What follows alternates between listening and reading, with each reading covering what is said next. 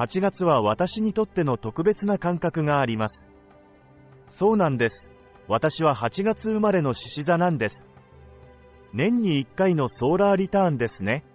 太陽が自分の生まれた時の配置にセットされるというのでしょうか。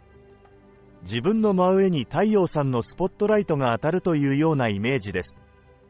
そして、2023年8月の満月は2回あるんですね。1ヶ月で2回目の満月のことをブルームーンというそうですが、特に月が青く見えるというわけではないようです。8月2日水亀座満月、8月16日獅子座新月、そして8月31日ブルームーンの魚座満月です。この新月満月の流れをチャクラで言うと、第7チャクラ、第3チャクラ、第6チャクラというエネルギーが流れます。潜在的な直感や感覚的なエネルギーの中でも、やはり私たち自身が決断すべきタイミングの時は、強い意志の大切さを促しているようにも感じます。